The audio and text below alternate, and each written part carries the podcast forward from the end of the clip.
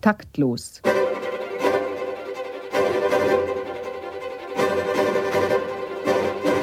Das Musikmagazin des Bayerischen Rundfunks und der neuen Musikzeitung.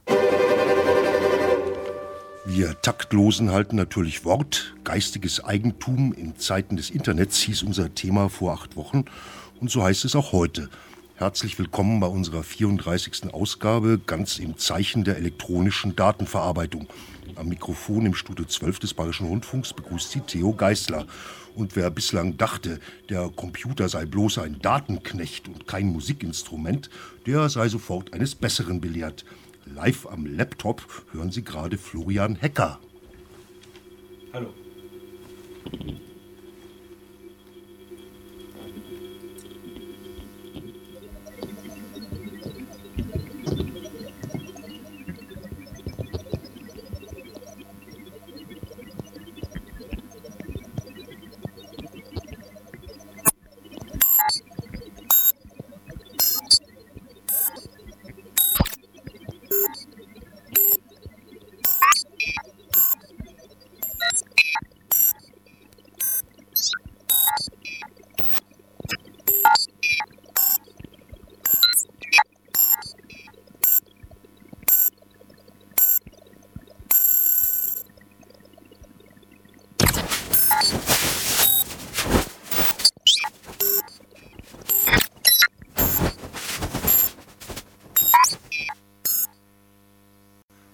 So viele Tasten wie ein Laptop. Nee, wie ein Steinway wollte ich sagen, aber viel mehr Klangmöglichkeiten. Der Laptopist und Komponist Florian Hecker. Äh, Sie machen sozusagen papierlose Musik. Man träumt ja im Computerzeitalter immer vom papierlosen Büro. Das ist jetzt Musik, die komponiert ist, aber sozusagen nicht gesetzt. Mm, ja, im bei der Computermusik ist es ein bisschen anders. Äh, also ich, man, man, man, kann quasi aufs Papier verzichten, aber äh, Notizen zu machen, glaube ich, bleibt bei jeder Musik immer erhalten. Also auch bei Musik, die jetzt rein am Computer steht oder rein an anderen digitalen äh, Hilfsmitteln. Ist das eine Musik, die bei der GEMA angemeldet wird und die dann auch Cash bringt? Äh, teils ja und teils, wenn man nicht angemeldet ist, dann dann ist man selber schuld. Ja. Ihr habt selber aber ein Label, auf dem ihr eure Musik vertreibt. Wie heißt das und äh, wo kann man die CDs kaufen? Äh, es gibt so zwei Labels. Es gibt eins, das äh, CDs und Vinyl vertreibt, das heißt Mego, also aus, äh, aus Wien. Und es gibt ein, ein Internetprojekt, das heißt Falsch, äh, wo es MP3s gibt, die umsonst zum Download freistehen falsch. Äh, das ist auch fast schon die Internetadresse. Wenn man das CH für Schweiz hinten mit einem Punkt absetzt, dann kommt man drauf auf diese Seite genau. und man, äh, mir ging so, ich war erstmal ganz schön überrascht, aber das nur als Tipp zunächst. Wir haben natürlich noch eine ganze Menge mehr Live-Gäste. Das heißt, einer unserer Gäste sitzt ein paar hundert Kilometer Luftlinie weit weg.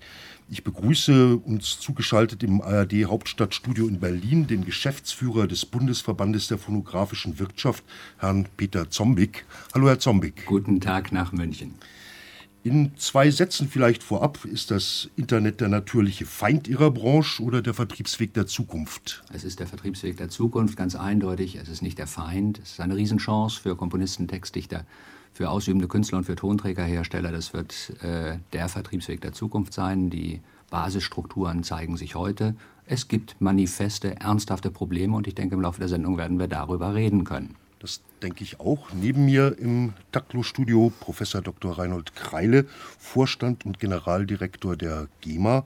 Die gleiche Frage vielleicht an Sie, bloß jetzt die Antwort aus Sicht der Urheber. Ist das Internet feindliches Terrain oder Medium der Zukunft? Also die Urheber sind an allem interessiert und allem Freund, was ihre Musik weiter verbreitet. Wenn es das Internet tut, dann ist es der Freund der Urheber.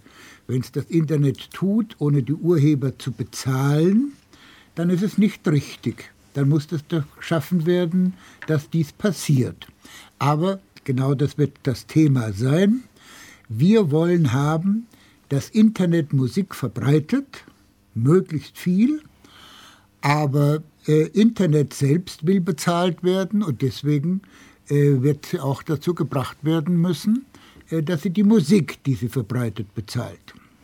Sozusagen in einer Mehrfachfunktion hier Stefan Meuschel als Verwaltungsratsvorsitzender der VG Bildkunst und als Vorstand des Regieverbandes vertritt er die Urheberseite als Chef der Vereinigung deutscher Opernchorsänger und Bühnentänzer, aber auch die Interpreten. Welche Rolle wird das World Wide Web denn für die darstellenden Künstler spielen? Ich bin der gleichen Ansicht wie Herr Professor Kreile. Natürlich ist das Internet der Vertriebsweg der Zukunft. Und für die Interpreten stellt sich die Frage keinen Deut anders als für die Urheber. Die Nutzung ihrer Werke über Internet bedarf der angemessenen Vergütung und die zusätzliche Gefahr, die das Internet, die überhaupt die, die, die digitalen Signale bieten, dass hier Persönlichkeitsrechte stärker als in klassischen Medien verletzt werden können, bedürfen der Absicherung. Aber sonst bin ich der gleichen Auffassung, dies ist der Vertriebsweg der Zukunft. Detlef Dietrichsen ist Journalist und er sieht in seinen Beiträgen beispielsweise für Brand 1 oder für die Zeitschrift äh, Specs die Sorgen der Musikindustrie nicht ganz so gravierend. Gibt es da ab und zu Gegenwind, Herr Dietrichsen? Ähm, Gegenwind, genau. Also ich denke, Musik wird über das Internet natürlich verbreitet werden und in Zukunft sicherlich auch ähm, viel mehr über diese und andere digitale Kanäle als über die herkömmlichen. Ich denke aber, es wird viel weniger Geld damit verdient werden und ich denke, das ist auch gut und richtig so. Und ähm, die Vorstellung, dass Künstler automatisch ähm, nur dann Kunst schaffen, wenn sie dafür bezahlt werden, halte ich sowieso für falsch. Und deswegen äh, warte ich mal mit Spannung ab, wie sich dieser Kampf zwischen Urhebern, die tatsächlich nur noch an der Verbreitung ihrer Werke interessiert sind, und Urhebern, die nur an der Verbreitung ihrer Werke interessiert sind, wenn sie dafür gut bezahlt werden, am Ende ausgehen wird. Leibhaftig aus der Zwischenwelt der elektronischen Netze hier bei uns im Taktlosstudio Lars Gollnow, Abgesandter der legendären Fileshare-Börse Gnutella. Somit Ihnen wahrscheinlich, Herr Zombik, in Berlin ein kleiner Dorn im Auge. Gut, dass Sie eine Distanz haben oder, oder auch nicht. Ich weiß nicht, Herr Zombik. Wir schlagen nicht, wir argumentieren und das sowohl sachlich als auch rechtlich. Herr Gollnow, was antworten Sie auf den Vorwurf, Ihre Firma sei eine Räuberhöhle?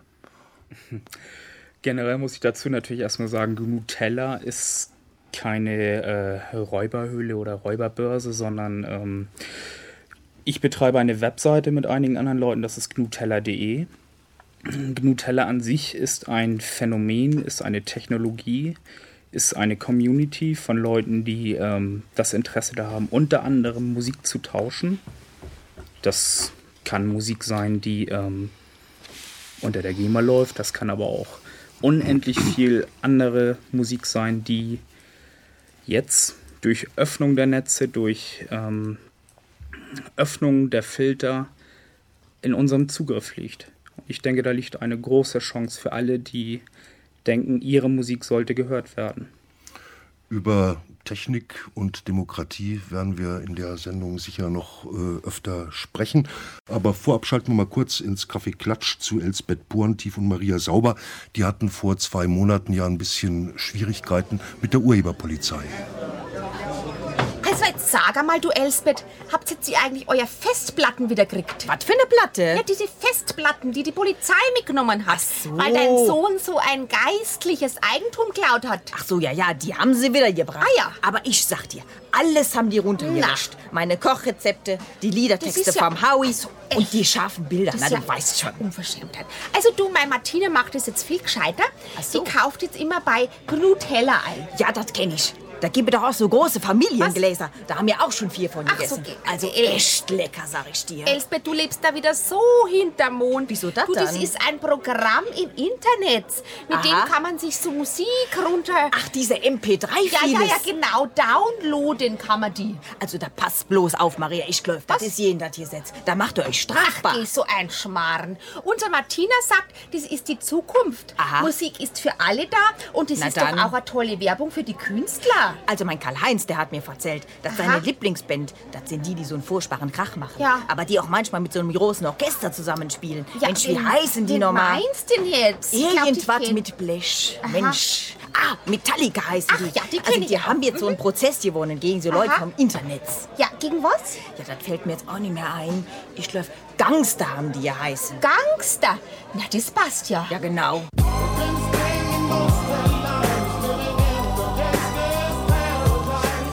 Ursula Geiser und Petra Pfaffenhäuser als taktlose Stimmen des Volkes normalerweise. In diesem Fall aber, glaube ich, eher der Musikindustrie, Herr Zombik. Äh, Ihnen hat das mit den Gangstern doch sicher ganz gut gefallen, oder? Es hat mir gut gefallen. Mir hat überhaupt nicht gefallen, was Herr Gollner gesagt hat. Herr Gollner sagt, Nutella sei etwas, das gut für alle die ist, die wollen, dass ihre Musik gehört wird. Ihre Musik heißt ja wohl Musik, die sie selber schaffen. Äh, was Nutella macht, ist ja was völlig anderes. Was Nutella äh, bewirkt, ist, dass jeder x-beliebige die Musik anderer auf seine Festplatte legt, ohne sie zu fragen, und diese Musik dann auf, auf dieser Festplatte für ein öffentliches Angebot für alle anderen, die, die Nutella als, als Angebotsoberfläche nutzen wollen. Und Angebotsoberfläche möchte ich bitte in dicken, Fra in dicken Anführungszeichen verstanden wissen, äh, bereitstellt. Äh, es ist keineswegs so, dass die äh, Musik, die dort angeboten ist, die Musik ist, die, von der die Musiker wollen, dass sie überall gehört werden, sondern es ist schlicht Diebstahl an geistigem Eigentum. Äh, es Herr ist Zombeck, das ist ja generell so, dass ähm, Nutella jetzt als recht neue Technologie ähm, nur auf ein Netzwerk aufsetzt, welches uns ähm, seit knapp zehn Jahren hier in Deutschland als Internet bekannt ist. Dieses Internet ermöglicht recht effizient digitale Güter zu tauschen, zu verteilen, zu kopieren, an verschiedene Punkte, von verschiedenen Punkten zu transportieren. Das mag World Wide Web sein, das mag E-Mail sein, das mag FTP sein oder x andere Dienste. Gnutella, Napster oder ähnliche File-Sharing-Technologien ähm, sind an sich nichts Neues, gibt es auch schon länger, gibt es im professionellen Bereich, gibt es auch im Home-Bereich ähm, für viel, verschiedene Anwendungen. Und es ist nicht Nutella oder nicht Napster, die ähm, diese Möglichkeit bieten, sondern sie bieten eine zusätzliche Möglichkeit, ähm, effizient und schnell an diese Daten zu kommen, Ich, spezialisiert Herr- auf diese Herr Gorno, Art Ich habe nicht das Daten. geringste Problem damit, dass äh, effektive File-Sharing-Technologien genutzt werden, auch von Privaten. Äh, Sie können herzlich gerne Ihre privaten äh, Urlaubsfilme, Ihre Urlaubsbilder, Ihre selbst komponierte Musik, Ihre Zeichnungen und Sie sagen, Internet Texte ist Vertriebsweg Nummer darum, eins. Dann nutzen Sie die Technologie. Gehen Sie rein in die Technologie- Netze, gehen Sie ins Internet, nutzen Sie E-Mail, nutzen Sie Gnutella, nutzen Sie Napster, nutzen Sie Aber nutzen welche Sie es Technik bitte auch nicht immer. illegal. Illegal handeln nämlich genau die, die Musik auf ihre Festplatte laden, die nicht ihnen gehört und mit der File-Sharing-Technologie Nutella äh, äh, bereitstellen und natürlich nicht tauschen, denn Tausch ist definiert ganz einfach. Sie geben etwas hin und dann ist es weg und kriegen dafür was anderes und das haben sie dann. Was sie tatsächlich es- machen ist, Aber das ist sie versenden besser. Sie Kopien tauschen von nicht, Sie Produkten, verlieren nicht gar nicht was. gehören. Sie sagen nicht Raubkopie. Raubkopie an also sich ist reden generell halt schon mal ein Wort. Es ist eine Kopie. Es ist eine Kopie. Sie verlieren nichts. Aber natürlich. Jetzt, Herr Kreile, Wir reden jetzt mal über Tauschen, das ist der völlig falsche Ausdruck Richtig. dafür. Denn Sie haben eine CD und die geben Sie Ihrem Freund und sagen dafür, gib mir deine CD dafür. Dann hat jeder eine CD, es ist also ein Tausch und damit ist alles in Ordnung. Aber Sie haben auf Ihrer Festplatte äh, ein Musikstück. Und dies geben Sie Ihrem Freund und Ihr Freund gibt Ihnen dafür sein Musikstück. Und dann haben Sie nicht ein Musikstück, sondern jetzt haben Sie zwei Musikstücke auf Ihrer Festplatte.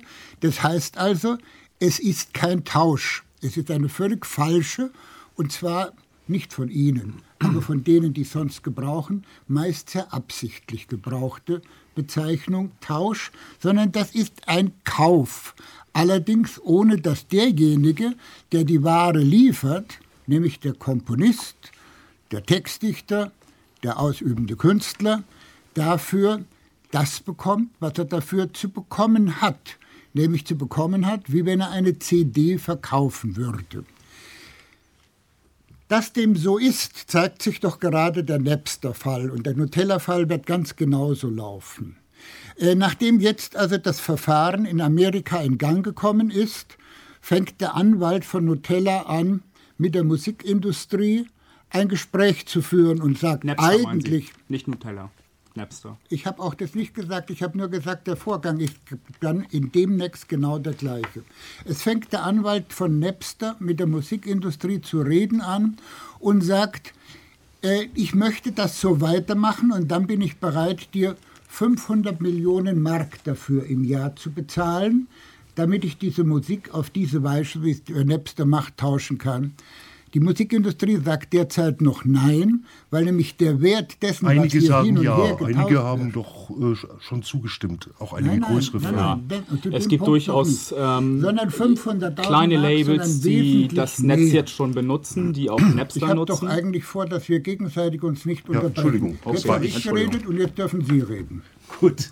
Reden Sie ruhig weiter. Nein, nein, ich habe gesagt, es wird genau das Gleiche sein. Bis Sie sich darüber geeinigt haben, darf ich schnell mal was sagen. Herr Ja, auch hat recht. gerade sehr hart gesagt, das handle sich hier um Diebstahl an geistigem Eigentum. Ich habe im Strafrecht so im zweiten, dritten Semester gelernt, dass der Diebstahlstatbestand immer zwei Merkmale hat. Den objektiven, nämlich das Aneignen eines fremden Eigentums, aber dazu kommt der subjektive, ich muss mir darüber im Klaren sein, dass es fremdes Eigentum ist. Und das Problem scheint mir insbesondere in der Bundesrepublik ein großes zu sein. Denn wie soll ich denn den jungen Leuten klar machen, die dürfen ohne weiteres alles, was gesendet wird, überspielen? Ob das auf Tonträger oder auf Bildtonträger ist, das ist legal, weil wir dort entsprechende gesetzliche Regelungen haben. Wie sollen denn diese armen Kinder nun wissen, dass das, was ich aus dem Netz mir hole, dass das plötzlich illegal ist? Hier liegt vermutlich ein Aufklärungsirrtum großen Ausmaßes vor. Es ist uns Urheberrechtlern nicht gelungen, der Öffentlichkeit und den Nutzern des Netzes klarzumachen, dass hier ein völlig anderer Vorgang vorliegt. Und deshalb meine ich, äh, lieber Herr Zombig, mit dem Wort Diebstahl müssen wir vorsichtig sein. Hier liegt doch so eine Art Verbotsirrtum vor. Und Herr Moschel, ich stimme in dem Grundsatz äh, zu. Ich habe gleichwohl ganz bewusst das Wort Diebstahl benutzt, weil es im strafrechtlichen, äh, strafrechtlichen Sinne Diebstahl ist. Aber wir haben in der Tat eine Riesenaufgabe. Wir haben die Riesenaufgabe, die Bedeutung des Urheberrechts, seine Substanz zu erläutern. Äh, und ich denke, dass es, dass es gelingen kann, Musikfans, Konsumenten klarzumachen, was Urheberrecht bedeutet und auch klarzumachen, was mit Urheberrecht legal meine, äh, äh, Sind wir uns getan völlig werden kann einig. und was illegal getan werden kann. Wir haben diese Aufgabe, der müssen wir uns stellen. Äh, Ich denke, praktisch alle Institutionen im Urheberbereich haben schon oder sind dabei, entsprechende Projekte und Initiativen anzuschieben. Wir, haben, wir können, glaube ich, sehr Da dankbar sein, dass wir eine Justizministerin haben, die genau diesen? Aspekt sehr heftig unterstützt. Ja, äh, ich möchte doch noch mal ganz kurz zurück auf die Technologie, um die es da geht. Mir kommt es eigentlich so vor, dass da eine technische Möglichkeit zur Verfügung gestellt wird, die von Individuen genutzt wird. So oder so. Zunächst handelt es sich glaube ich, Herr Dietrichsen, Sie sind da eher äh, Crack und Fachmann, um, um ein Programm, das einfach mal fast wertfrei, möchte ich sagen, äh, eine, ein, eine technische Kommunikationsmöglichkeit zur Verfügung stellt. Das kann man so bezeichnen, ja. Ähm, und das kann man eben auf äh, viele verschiedene Weisen nutzen. Das Programm an sich ist natürlich auch nicht kriminell. Ähm, die Vertreter der Urheber sagen natürlich, es ist in dem Moment äh, kriminell, in dem die äh, von uns geschützten Rechte damit verletzt werden. Das kann ich natürlich nachvollziehen. Ich denke, auf der anderen Seite ist es sicherlich ein großes Problem, äh, auch ein Problem bei der, beim, beim Verständlichmachen dieses Standpunktes, dass äh, ich würde mal sagen, 90 Prozent des Urheberrechts nicht wirklich geschützt sind.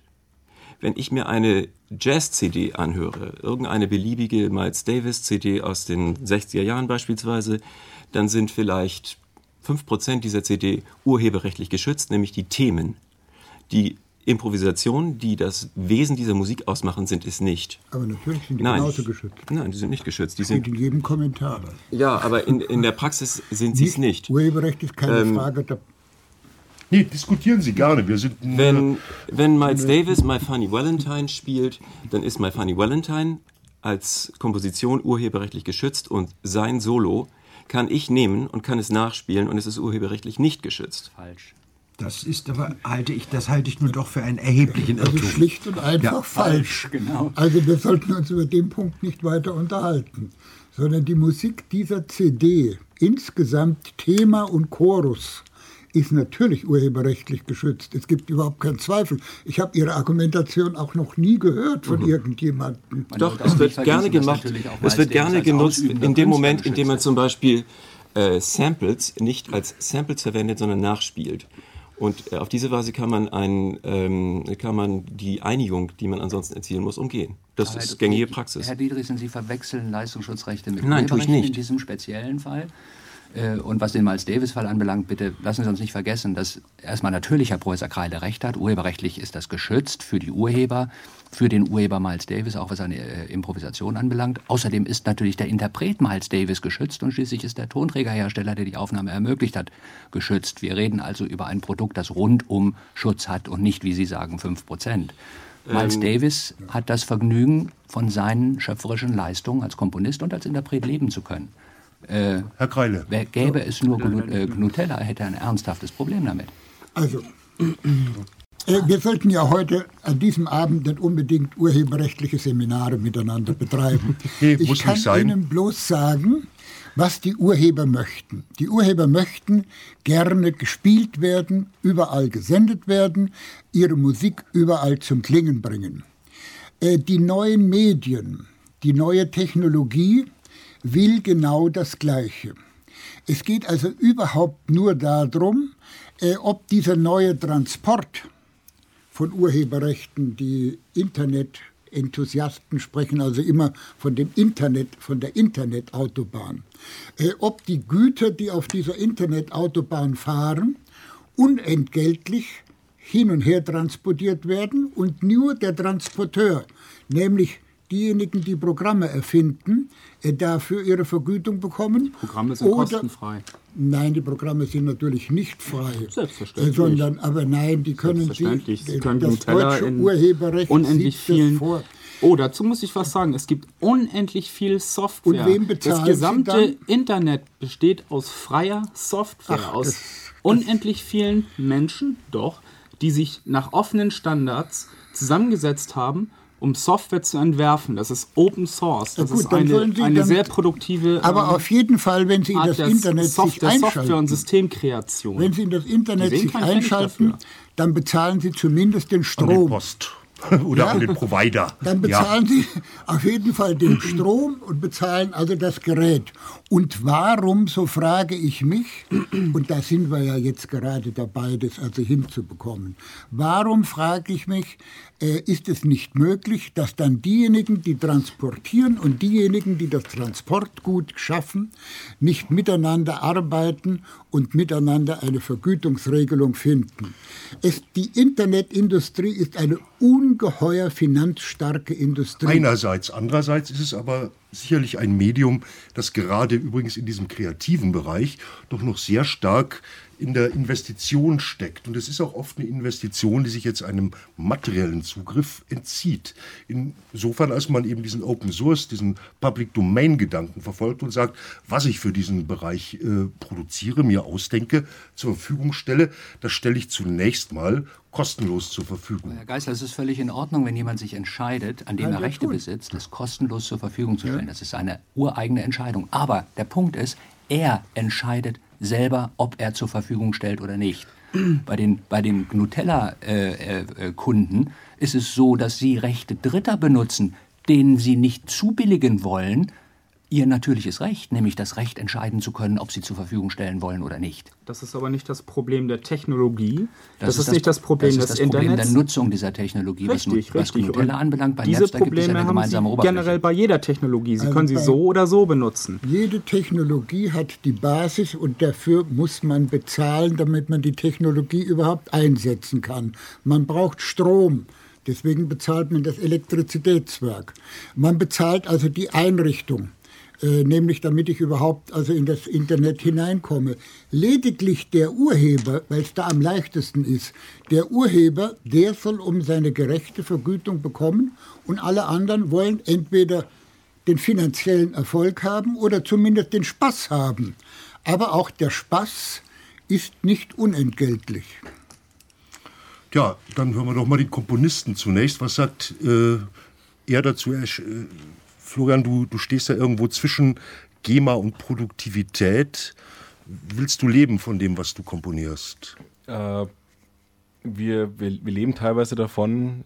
Das sind aber Sachen, die angemeldet sind und die es auf CD gibt und die die ganz herkömmlichen Betriebswege wahrnehmen. Äh, die Sachen, die wir im Netz machen, äh, sind nicht angemeldet, sind nur fürs Internet gemacht, gibt es auf keinen anderen Tonträger und sind, sind auch samplefrei. Also, die ganzen, das ganze Material ist äh, selbst gemacht quasi. Also insofern wird da ein bisschen, schlingen wir uns ein bisschen drumherum. Darf ich das, darf ich das ergänzen? Die GEMA als Verwertungsgesellschaft der Komponisten nimmt natürlich nur die Rechte wahr, die ihnen übertra die ihr übertragen worden sind. Rechte, die ihr nicht übertragen worden sind, und solche gibt es, allerdings wenig, äh, wenn man das Gesamte betrachtet.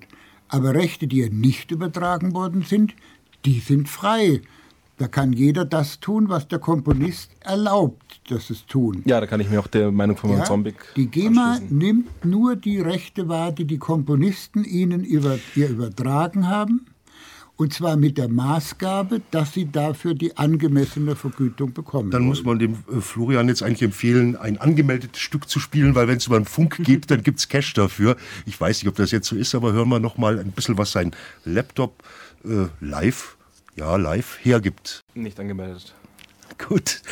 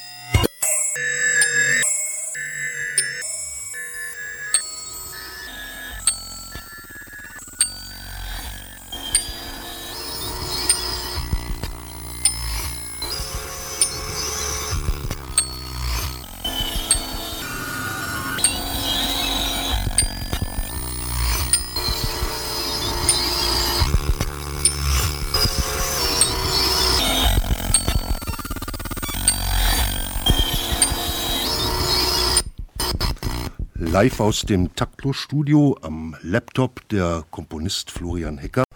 Und nicht, dass Sie glauben, dass wir es uns hier leicht machen. Taktlos Moralapostel Dr. Martin Hufner hat zusammengefasst, weshalb unsere Diskussion hier eigentlich völlig sinnlos ist.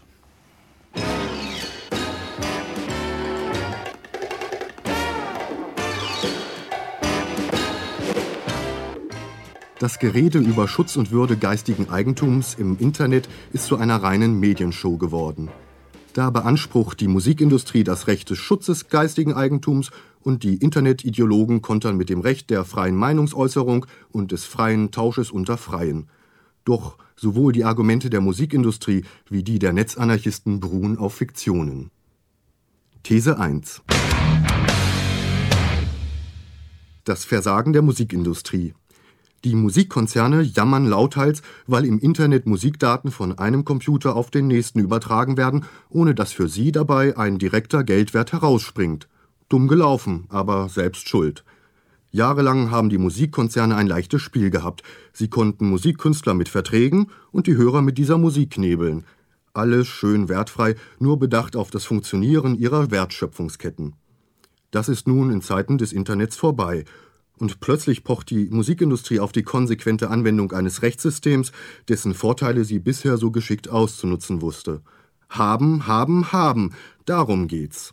Dabei besteht die demokratische Verfassung nicht nur aus Rechten, sondern, was leicht vergessen wird, auch aus Pflichten. Deren Erfüllung bleiben uns die Musikkonzerne bislang schuldig. Die Musikindustrie betrieb Raubbau an Hirn und Seele und war einfach nicht bereit zur Übernahme kultureller Verantwortung. Mit anderen Worten, die Musikindustrie arbeitet im Wesentlichen parasitär, weil sie sich nur zu einem winzigen Teil solidarisch an der musikalischen Entwicklung der Gesellschaften beteiligt. Sie zeigt sich desinteressiert an einer Verbesserung des musikalischen Bildungsstandes. Ein Engagement in diese Richtung gibt man gerne an den Staat und bürgerliche Initiativen ab. These 2. Die Ideologie vom freien Tausch im Internet. Kein Begriff ist so blutentleert worden wie der des demokratisch freien Internets. Da reden die lauten Quälgeister von freier Meinungsäußerung und nicht zensierbaren Inhalten. Das jedoch ist Lug und Trug. Auch das Netz besteht zum größten Teil aus rein konsumorientierten Opportunisten. Der Journalist Anton Wald schreibt dazu in der Zeitschrift Debug, Wissenschaftler hätten herausgefunden, dass 70 Prozent der Nutzer von GNU Teller keine Musikfiles zur Verfügung stellen, sondern diese nur herunterladen. Das ist ganz die Einstellung freie Fahrt für freie Bürger. Dieses Konsumverhalten, welches die Musikindustrie nun so medienlaut bejammert, ist aber zu einem großen Teil erst von dieser produziert worden. So dialektisch können gesellschaftliche Prozesse ablaufen. Nun wird der Musikindustrie die Rechnung aufgemacht und diese gibt sie scheinheilig an die Künstler weiter, die nun als die Opfer der Konsumenten hingestellt und gleichzeitig als ideologischer Schutzschild missbraucht werden. Kein feiner Schachzug. These 3. Geistiges Eigentum ist eine Fiktion. In einer Welt, wo Trottel auf Trottel trifft, da trifft man sich im Niemandsland der Werte. Wer die Werte nur achtet, wo sie einem passen und sie ignoriert, wo sie Zeit, Hirn, Geld und Engagement kosten, der hat jede moralische Glaubwürdigkeit verspielt. Die Karre ist in den Dreck gefahren und schlimmer noch, sie wird immer weiter hineingefahren durch die von den Trotteln angeleierte Diskussion über geistiges Eigentum. Denn es geht der Musikindustrie nicht um eine aufflammende Wertschätzung geistigen Eigentums, sondern um die verloren gehende Wertschöpfung aus geistigem Eigentum. An der rechtlichen Würdigung geistigen Eigentums kommt keine Solidargemeinschaft vorbei. Aber wo die Solidargemeinschaft aufgekündigt wird, da gerät auch die Wertegemeinschaft aus den Fugen. Der Begriff des geistigen Eigentums ist im emphatischen Sinn kein Begriff des Rechts, sondern eine Umschreibung für die Wertschätzung kreativer geistiger Tätigkeiten. Und diese leisten weder die Musikindustrie noch die Konsumenten in irgendeiner Form, die einer demokratischen Gesellschaft zustünde. So fucking crazy. What?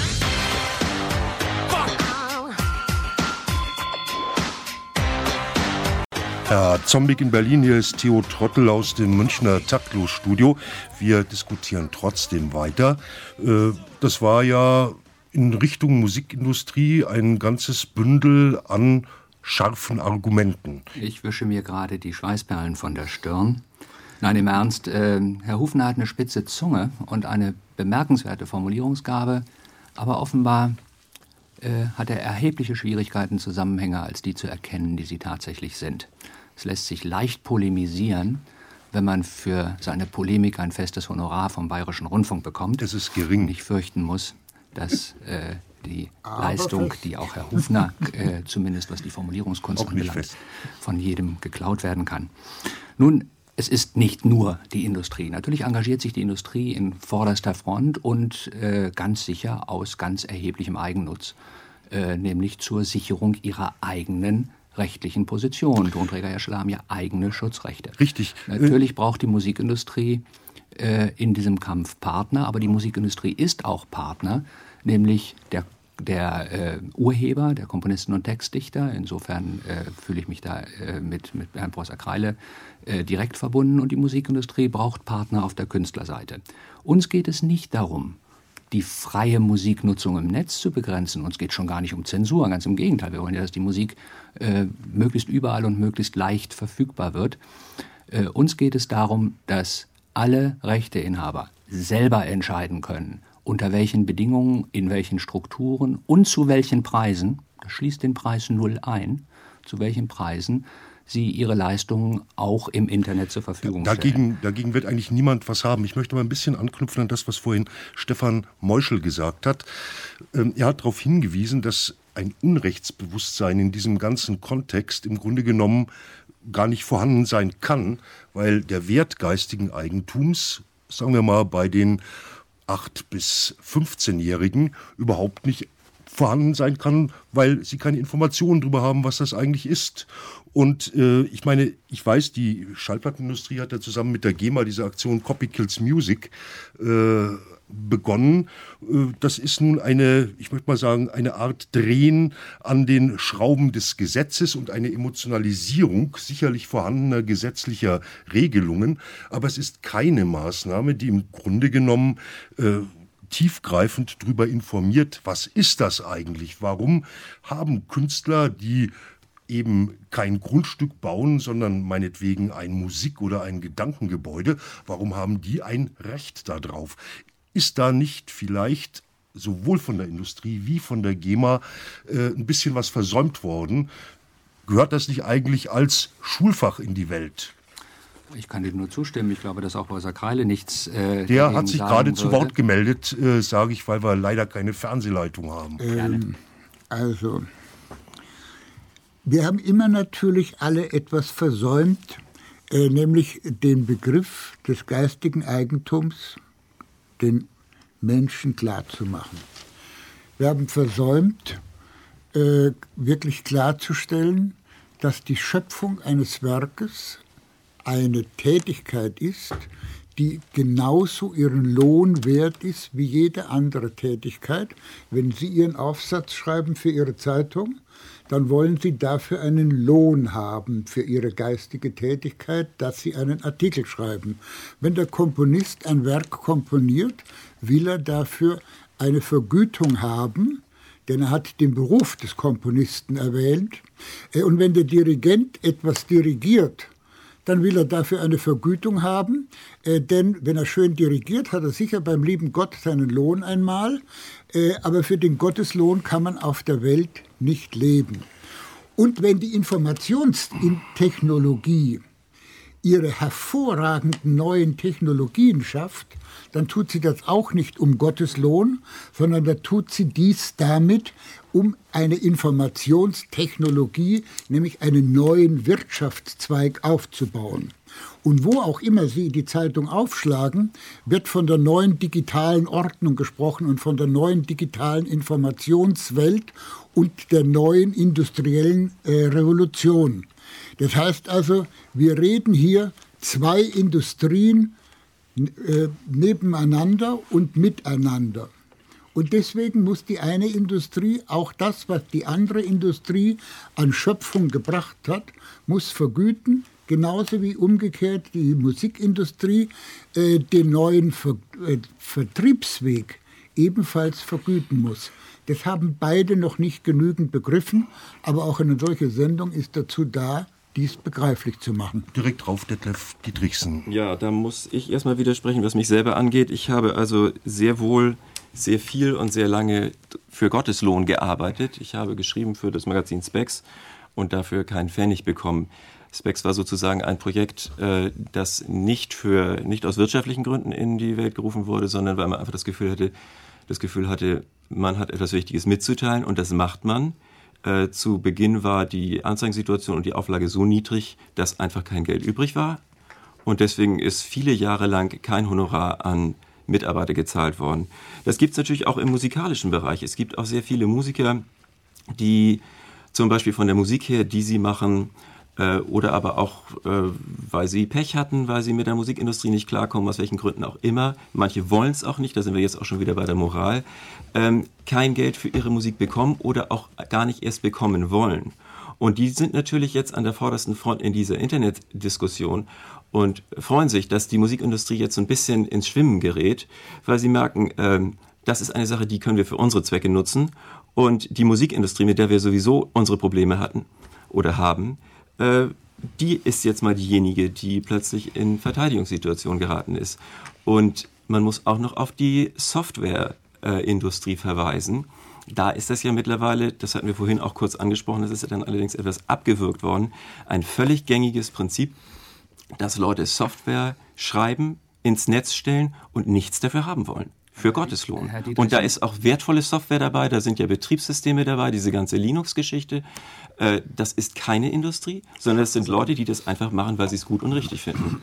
Stefan Meuschel, dann Herr Zombik. Mir kommt das, was Herr Dietrichsen sagt so ein bisschen vor wie Spitzwegs Poet in der Dachstube. Das ist zwar ein ehrenwerter Mann und das ist auch eine ehrenwerte Haltung, kann aber mit Sicherheit nicht die Grundlage für die Fertigung von geistigem Eigentum sein. Denn das ist, mit Verlaub gesagt, mit Kunstfertigkeit verbunden. Daher heißt es nämlich Kunst und kommt von Können. Liebermann hat schon gesagt, wenn es von dem Wollen und von dem guten Willen bestimmt wäre, dann hieße es ja Wulst. Also äh, ich finde das alles ehrenwert. Ein Punkt stimmt mich nachdenklich. Diese Demokratisierung der Kunst ist natürlich, und da gucke ich wieder Herrn Kreile an, weil hier natürlich müsste jetzt auch Herrn Zombich angucken, der aber in Berlin sitzt und nicht anguckbar ist.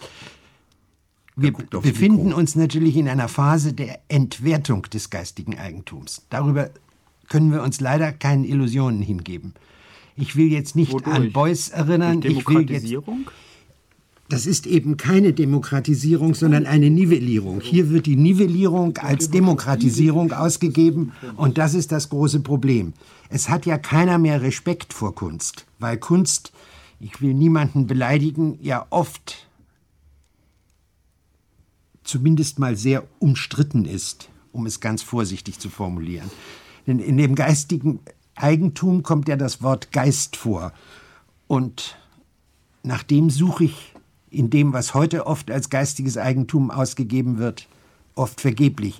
Das hat aber zur Konsequenz, da jeder ein Künstler ist, wenn er nur will, lassen wir das Liebermann-Beispiel jetzt nicht nochmal zitieren, da jeder ein Künstler ist, sinkt natürlich auch der Respekt vor dieser Leistung, weil was jeder machen kann, kann ja im Grunde nicht sehr viel wert sein. Also es ist hier ein Doppelproblem.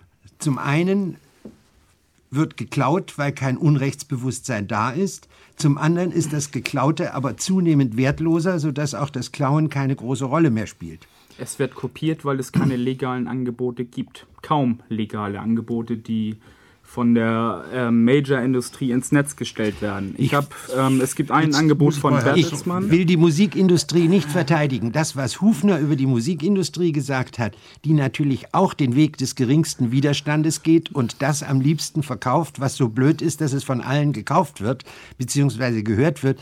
Das, das fand ich. Auch seinen Grund. Das, was Herr Hufner da gesagt hat, fand ich doch nicht als Parodie oder Satire, sondern da ist natürlich was Wahres dran. Die Musikindustrie hat ihren Bildungsauftrag total verfehlt und geht den Weg des geringsten Widerstandes. Das, war das gehört Ruf aber in dasselbe Berlin. Paket hinein. Herr Zombie. Hier scharre ich natürlich mit den Hufen. Äh, also erstmal lassen Sie uns die Musikindustrie nicht in Bausch und Bogen als Musikindustrie verdammen. Äh, es hat niemals zuvor ein so breites Angebot verfügbaren Repertoires gegeben. Es gibt alles. Es gibt Marketing-Schwerpunkte. Diese Marketing-Schwerpunkte mögen dem einen oder anderen nicht gefallen. Das sind Marketing-Schwerpunkte, weil, weil es sich um kommerzielle Produkte handelt. Aber es gibt praktisch alles. Aber ich muss nochmal auf, äh, auf Herrn Hecker zurückkommen, der für mich äh, äh, deutlich gemacht hat, worum es, worum es eigentlich geht. Und das hat scheinbar auch Herr Diedrichsen noch nicht ganz verstanden, mit Respekt gesagt. Herr Hecker stellt Musik auf die Internetseite und verdient damit kein Geld. Er hat es freiwillig so gemacht. Er hat es selber entschieden. Und er differenziert sehr sorgfältig, weil er weiß, dass er, wenn er diese Musik frei ins Netz stellt, kein Geld damit bekommt äh, wenn er dieselbe Musik auf CD veröffentlichen würde, hätte er mit seinen CD-Produktionen ein, ein, ernsthaftes Problem. Also differenziert er, stellt das, was er frei ins Netz stellen will, ins Netz. Das ist aber was anderes als das, was er auf seine Platte macht. Um nicht mehr und nicht weniger geht es in, äh, in, in wesentlichen Teilen der Debatte, nämlich darum, dass der Rechteinhaber selber, er selber entscheiden können muss, ob er ein Angebot macht und zu welchen Bedingungen er es macht. Wir leben heute in einer Situation, in der es in weiten Bereichen von der privaten Vervielfältigung angefangen bis hin zu Nutella, Napster und, und Derivaten äh, äh, eine Situation gibt, in der genau diese Entscheidungsfreiheit, dieses Stückchen Kontrolle über ein Stückchen Eigentum äh, mit dem Argument, ja, die Technik macht's möglich, zur Disposition steht und das dürfen wir nicht zulassen. Aber ich ziehe mir den Schuh an, dass wir alle versäumt haben, zu sehr versäumt haben, mit Nachdruck die Bedeutung des geistigen Eigentums für unsere kulturelle Landschaft deutlich zu machen. Da haben wir sicher alle Nachholbedarf. Und äh, ich denke, dass diese Mahnung zu Recht an uns gerichtet ist. Wir haben das aber erkannt mit vielen anderen zusammen und versuchen handgreiflich, plastisch so, dass es erlebbar, erfahrbar wird, äh, deutlich zu machen. Das mag von dem einen oder anderen äh, im Hinblick auf das, was wir bisher gemacht haben, von Copy Kills Music, Music bis Phonocom, als äh, da, da kommen wir, kommen wir sicher in der dritten. Entschuldigen Sie, wenn ich ganz kurz äh, nochmal dazwischen gehe. Ich möchte nur zwischenfragen. Äh, es ist doch so, dass ein äh, Künstler, der heute vielleicht mit 17, 18 Jahren einen Vertrag mit einem Major abschließt, wenn man diese Verträge anguckt, nahezu in eine Leibeigenschaft äh, der Majors gerät für den Rest seines Lebens. Da hat sich dann mühsam mal ein Prince äh, aufgrund seiner Riesenreputation mal rausgewunden. Aber es gibt eine ganze Reihe junger Leute, die in dem Moment, wo sie heute einen Vertrag äh, unterschreiben, äh, ihre Namen für eine Internetadresse auf Lebenszeit abtreten und solche Geschichten. Äh, solche Phänomene, vor solchen Phänomenen stehen wir ja auch. Also erstmal ist diese Situation immer weniger der Fall. Prinz hat sich auch nicht als, äh, als lebenslanger Leibeigner gewährt, sondern er wollte seinen Vertrag nicht erfüllen, der noch, ich glaube, zwei oder drei Optionen für Langspielplatten bei der für, für Neuproduktionen bei seiner Plattenfirma angesiedelt hat. Äh, da kann man lange darüber diskutieren, was da Leibeigenschaft ist und was nicht.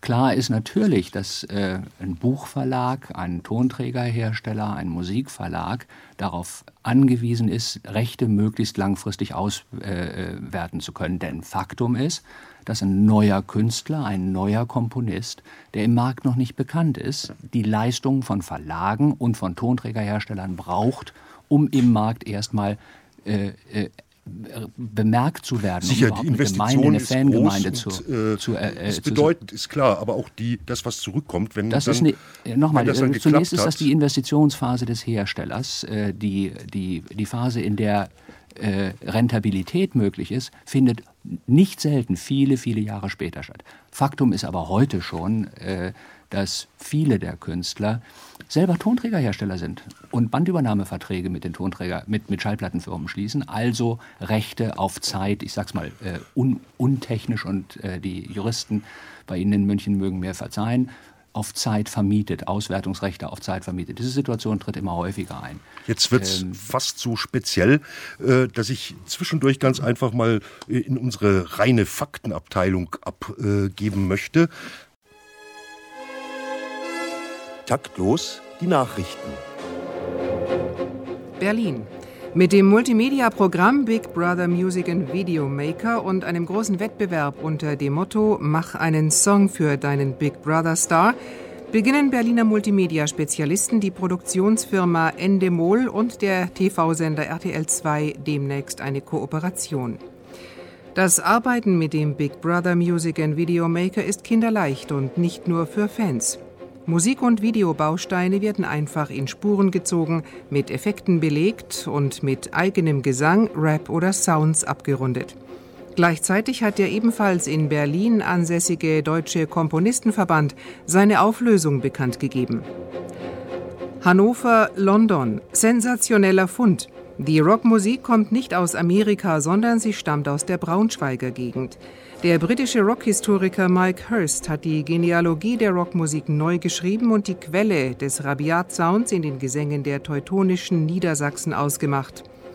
Wenn die Sachsen in den Krieg zogen, rezitierten sie laut ihre Schlachtrufe. Sie klangen Heavy-Metal-Sängern nicht unähnlich und sahen auch so aus, meinte Hurst in einem Interview.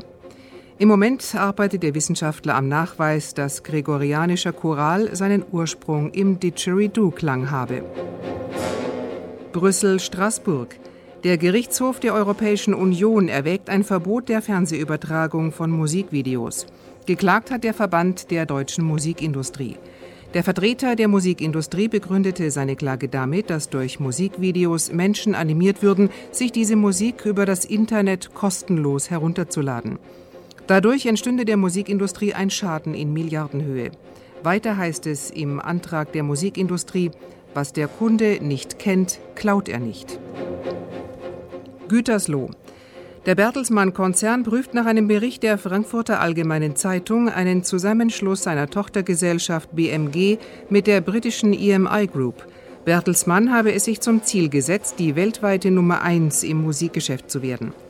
Diesem Ziel sei man dank des selbstlosen Einsatzes der Nummer 19 auf der Bertelsmann Payroll gerade ein ganzes Stück näher gekommen Bundeskanzler Gerhard Schröder stürmt mit Bring mir mal eine Flasche Bier alle Hitparaden. Herr Zombig, ich habe Sie rüde äh, abgewürgt.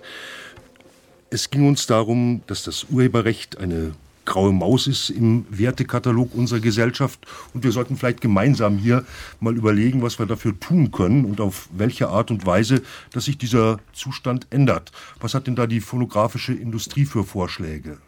Nun, wir haben äh, mit der Copy Kills Music Kampagne, die vielfach als Moralkampagne missverstanden wurde, das war sie natürlich nicht, versucht deutlich zu machen, welche Folgen Leider privates nicht. Vervielfältigen hat. Äh, wir haben mit der Phonocom im, im Umfeld der Popcom äh, im August dieses Jahres versucht, deutlich mehr Transparenz zu bieten äh, und Endverbrauchern, Musikliebhabern die Möglichkeit zu geben, etwas näher in eine Schallplattenfirma hineinzukommen. Wir werden das mit großer Wahrscheinlichkeit im Umfeld der nächsten Popcom wiederholen. Im Frühjahr wird es eine Kampagne geben, äh, die Phononauten heißt. Wir wollen Praktikanten in die Industrie einladen, äh, junge Menschen, die in Schallplattenfirmen selber arbeiten und erleben können, was es heißt, Musik zu produzieren, Marketing zu machen, A&R zu machen, Promotion zu machen. Und sie werden über das Netz ihre Erfahrungen äh, als Webcammer, als äh, junge Leute, die mit der Webkamera durch die Firmen äh, marschieren, äh, transparent machen und einer breiten Öffentlichkeit den Dialog anbieten. Der Dialog, Dialog wird auch unterstützt äh, durch ja. die Verantwortlichen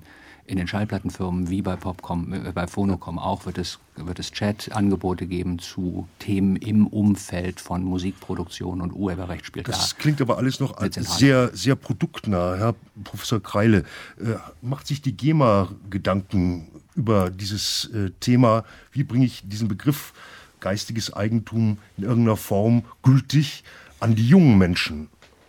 Also nicht nur die GEMA, sondern insbesondere die Urheber machen sich nichts anderes als Gedanken darüber, was geistiges Eigentum ist, denn sie schöpf, erschaffen es immer täglich auf Neuem. Wenn ein esoterischer Komponist, ich will jetzt nicht den Namen nennen, äh, oder ein äh, Komponist der Unterhaltungsbranche, sei es Maffei, sei es Grönemeyer, sei es wer auch immer, ein Werk schafft, dann ist es sein Werk, was er in die Öffentlichkeit bringen will. Aber wäre es nicht für die GEMA als äh, Instanz, als Institution ja. eine Aufgabe zu sagen, wir schauen mal, dass wir, ja, wir haben Äh. so einen großen Fundus an fantasievollen, kreativen Menschen, Und dass ich wir möchte sagen, und möchte sagen, wenn das ich also an die Ihre Kinder Frage, bringen. äh, aufnehmen darf, nichts anderes wird auch hier täglich getan. Beispielsweise in dieser Sendung. Ich habe den Eindruck, dass unsere Zuhörer etwas verstanden haben. Äh, Dass nämlich Musik in der Öffentlichkeit gemacht werden muss, äh, Musik in der Öffentlichkeit gemacht werden muss und dass diese Musik auch dann auf irgendeine Weise vergütet werden muss, äh, denn sonst geschieht in Deutschland, in der Welt, sonst nirgendwo geschieht Musik und dies werden die Menschen, das haben sie immer begriffen und werden es auch weiter begreifen. Und die Informationstechnologie ist ein neues, wunderbares Instrument. Und nachdem am Anfang diese Ungleichheiten dann aufgekommen sind, werden sie auch beseitigt werden. In fünf Jahren fünf, werden wir ein Gespräch darüber führen, dass Internet ein hervorragendes Instrument ist. Stimmen Sie zu, Herr Diedrichsen. Ähm, Schnell. Tat, äh, partiell. Auf der anderen Seite denke ich, hat die Musikindustrie selber Schuld äh, an dem Image, das sie hat. Denn äh, es sind nach wie vor, äh, und das weiß ja jeder, es sind multinationale AGs, die letztlich ein äh, Interesse haben, nämlich das Shareholder Value. Und Herr Zombig, ein Schrei aus Berlin. Es geht immer ums Geld. Äh, auch Professor Kreil hat das deutlich gemacht. Natürlich wollen wir als Musikindustrie verdienen. Ja. Es sind übrigens nicht nur multinationale Konzerne. In unserem Verband zum Beispiel sind 400 Firmen. Herr will auch ein. Schrei von Gnutella. Entschuldigung. Ich, will daf- ich bin dafür, dass ähm, viel Musik in die Netze kommt, dass kreative Köpfe auch davon leben können oder dass sie da was von haben und dafür müssen wir ähm, Mittel Stefan finden. Meuschel. Schön Zwei Worte. genau der richtige Ja, wir hatten, Gleiche. wir hatten in den 80er Jahren dasselbe Problem schon einmal, als das Tonband erfunden wurde und der Gesetzgeber hat es vernünftig gelöst. Er Und ist auch wir jetzt lösen auch gerade vernünftig. Das war taktlos. Alles Gute bis zum 3. November, Ihr Theo Geißler.